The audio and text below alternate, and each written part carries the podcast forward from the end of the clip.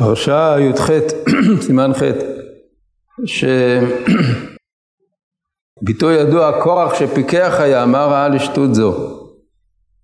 מובא במפרשים. אה, המדרש אומר, פיקח היה, מה ראה לשטות זו? אלא אינו התעתו. ראה שלשלת גדולה, גדולה עומדת עמנו. שלשלת של אה, אנשים גדולים. שמואל ששקול כמשה ואהרון, שנאמר משה ואהרון בכהניו, ושמואל בקוראי שמו. 24 משמרות עומדות מבני בניו. שכולם מתנבאים ברוח הקודש, שנאמר כל אלה בנים להימן. אפשר, אמר אפשר הגדולה הזאת תדע לעמוד ממני, ואני אדום. ולא ראה יפה, לפי שבניו עשו תשובה ועומדים. ועומדים מהם.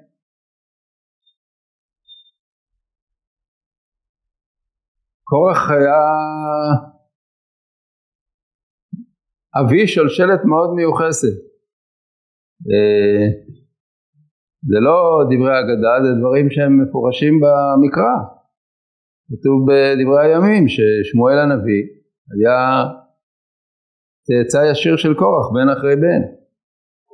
וגם אה, הימן אה, משורר, גם כן שם בדברי הימים כתוב ייחוסו והוא מיוחס לאבי אסף בן קורח, בן קורח, בן קהד, בן לוי, בן ישראל, זה אין מה לטעות, זה לא קורח אחר, זה אותו קורח שעליו אנחנו מדברים, יצאו ממנו גם שמואל הנביא וגם אה, עוד אה, והמדרש אומר שהיו מתנבאים ברוח הקודש.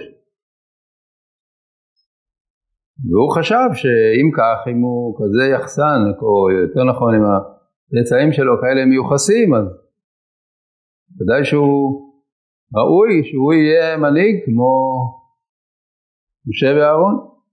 משה ואהרון מכונב ושמואל בקוראי שמו. אבל הוא לא ראה יפה. והוא היה בעל מחלוקת. ודיברנו בפעם הקודמת מה זה בעל מחלוקת. אדם שבעצם המניעים שלו הם לא לשם שמיים, והוא מפתה את הנגררים אחריו שכאילו הוא עושה את הכל בשבילם, זה לא בשבילי, זה בשביל הציבור, וכולי. ובניו היו קודם כל שייכים לאותה, לאותה הכת הזאת של קורח וכל עדתו, אבל ברגע האחרון הם התעשתו. כתוב שהם ממש לפני שהאדמה בלעה אותם, הם עשו תשובה ברגע האחרון, הם הבינו, הם התעשתו ברגע אחד והבינו בעצם שכל העניין הזה של המחלוקת הוא לא היה לשם שמיים, הוא היה דבר מגונה, והם עשו תשובה למקום, ואז כפי שחז"ל מבטאים את זה, בצר להם מקום בגיהינום, כלומר רגע לפני שהם יורדים עם קורח וכל עדתו לגיהינום, אז התבצר להם מקום והם, בזכות התשובה שהם עשו, הם נשארו חיים כפי שכתוב בתורה, ובני קורח לא מתו. אז מאותם בני כוח שעשו תשובה היו צאצאים חשובים ובראשם מועל הנביא. אנחנו לומדים מכאן והמדרש מדגיש את זה בצורה מאוד מפורשת שהעניין של הייחוס או השייכות שבין בנים לאבות זה לא דבר שהוא מבטיח את אה, מעמדו של האדם. כמו שיכול להיות רשע בן צדיק, כך יכול להיות צדיק בן רשע.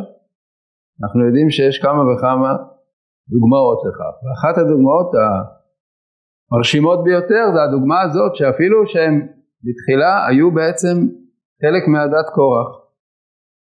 ברגע שהם התעשתו ועשו תשובה, אז הם א' לא נענשו וב' זכו שמבניהם, לפי שבניו עשו תשובה, עמדו מהם אותם הגדולים בישראל, למרות העובדה שקורח היה רשע שנספה בעונשו, חטאתו, והבנים ובני הבנים והצאצאים בסופו של דבר יכלו להיות אנשים גדולים וצדיקים, כי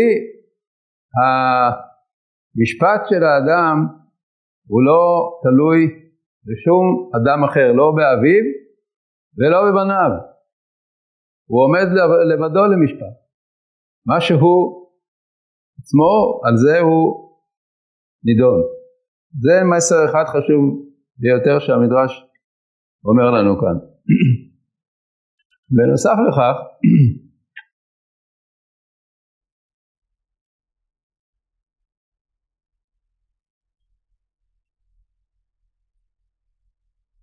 הקשר שבין משה רבנו לבין שמואל הנביא, ב, לא בייחוס, אלא בדרכם המוסרית. כתוב בפרשתנו, שמשה רבנו אומר, על תפן אל מנחתם, לא חמור אחד מהם נשאתי. אומר המדרש, לא חמור אחד מהם נשאתי, מה שהיה דרכי ליטול לא נטלתי מהם. ונוהג שבעולם אדם שהוא עושה בהקדש נוטל שכרו מן ההקדש. בן אדם שעוסק בצורכי ציבור אפילו בהקדש מצד הדין מגיע לו לקבל שכר מתוך הכסף של הציבור אפילו אה, אומנים נוטלים שכרם מההקדש ומשה רבנו אומר על עצמו, לא חמור אחד מהם נשאתי, מה שהיה דרכי ליטול, כלומר מה שהיה ראוי שאני אטול, לא נטלתי מהם. ונראה כשבעולם אדם שעושה בהקדש נוטל שכרו מן ההקדש. ואני בשעה שהייתי יורד ממדיין למצרים, היה דרכי ליטול מהם חמור, שבשביל צורכיהם ירדתי, ולא נטלתי.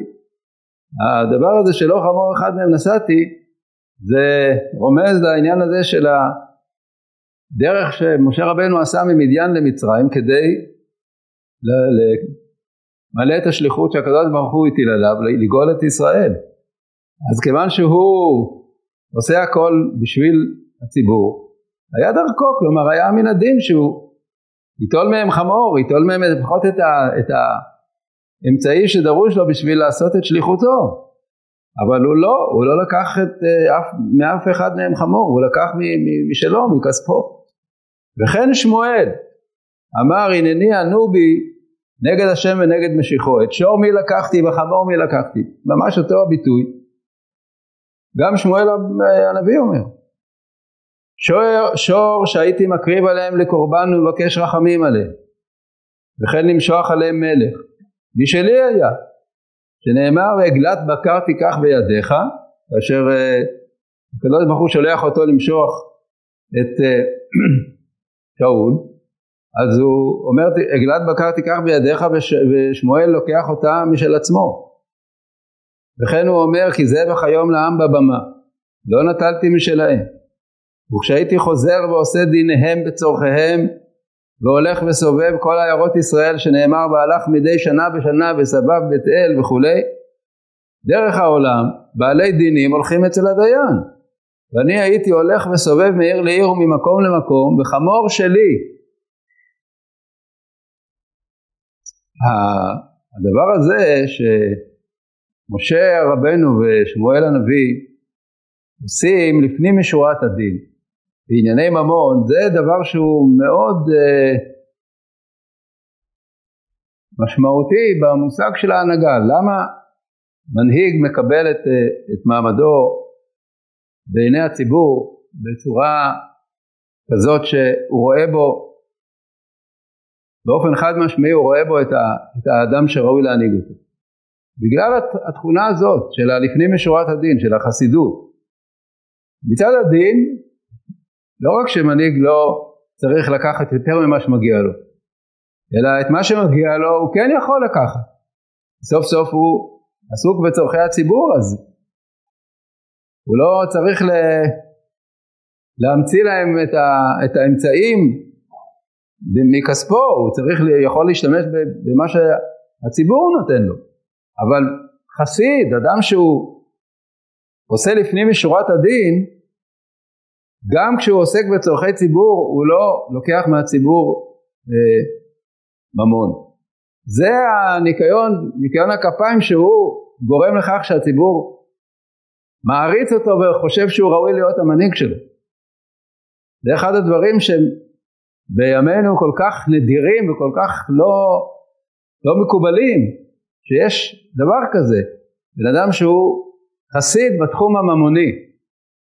יכול להיות בכל מיני דברים אחרים, אבל בענייני ממון, בן אדם מקפיד שלא רק שלא לקחת מה שלא מגיע לו, גם לא לקחת מה שמגיע לו, זה דבר שהוא מעורר הערצה, כי באמת רוב העולם ככולו יודע שהמציאות היא הפוכה, שאנשים לוקחים מה שלא מגיע להם, כל פעם מבקשים איזה העלאה במשכורת, ואילו מנהיגים אמיתיים כמו משה רבנו, כמו שמואל, על זה הם מדברים, לא חמור אחד בהם נסעתי, זה, זה ממש מראה את, ה, את הקשר העמוק בין המנהיגות של משה רבנו לבין המנהיגות של שמואל, שהוא יוצא מצאצאיו של קורח, כפי שאמרנו, למרות שהוא יוצא מצאצאיו של קורח, הוא לא קשור לכורחיות, הוא להפך, הוא אדם שהוא מבחינת מנהיג ששקול כמשה ואהרון, משה ואהרון בכונם ושמואל הוא קורא שמו, ומה המדרש מדגיש? לא את התפילות שלו ולא את המעשה בראשית שהוא עוסק בו, אלא את זה שהוא לא נוטל ממון של הציבור.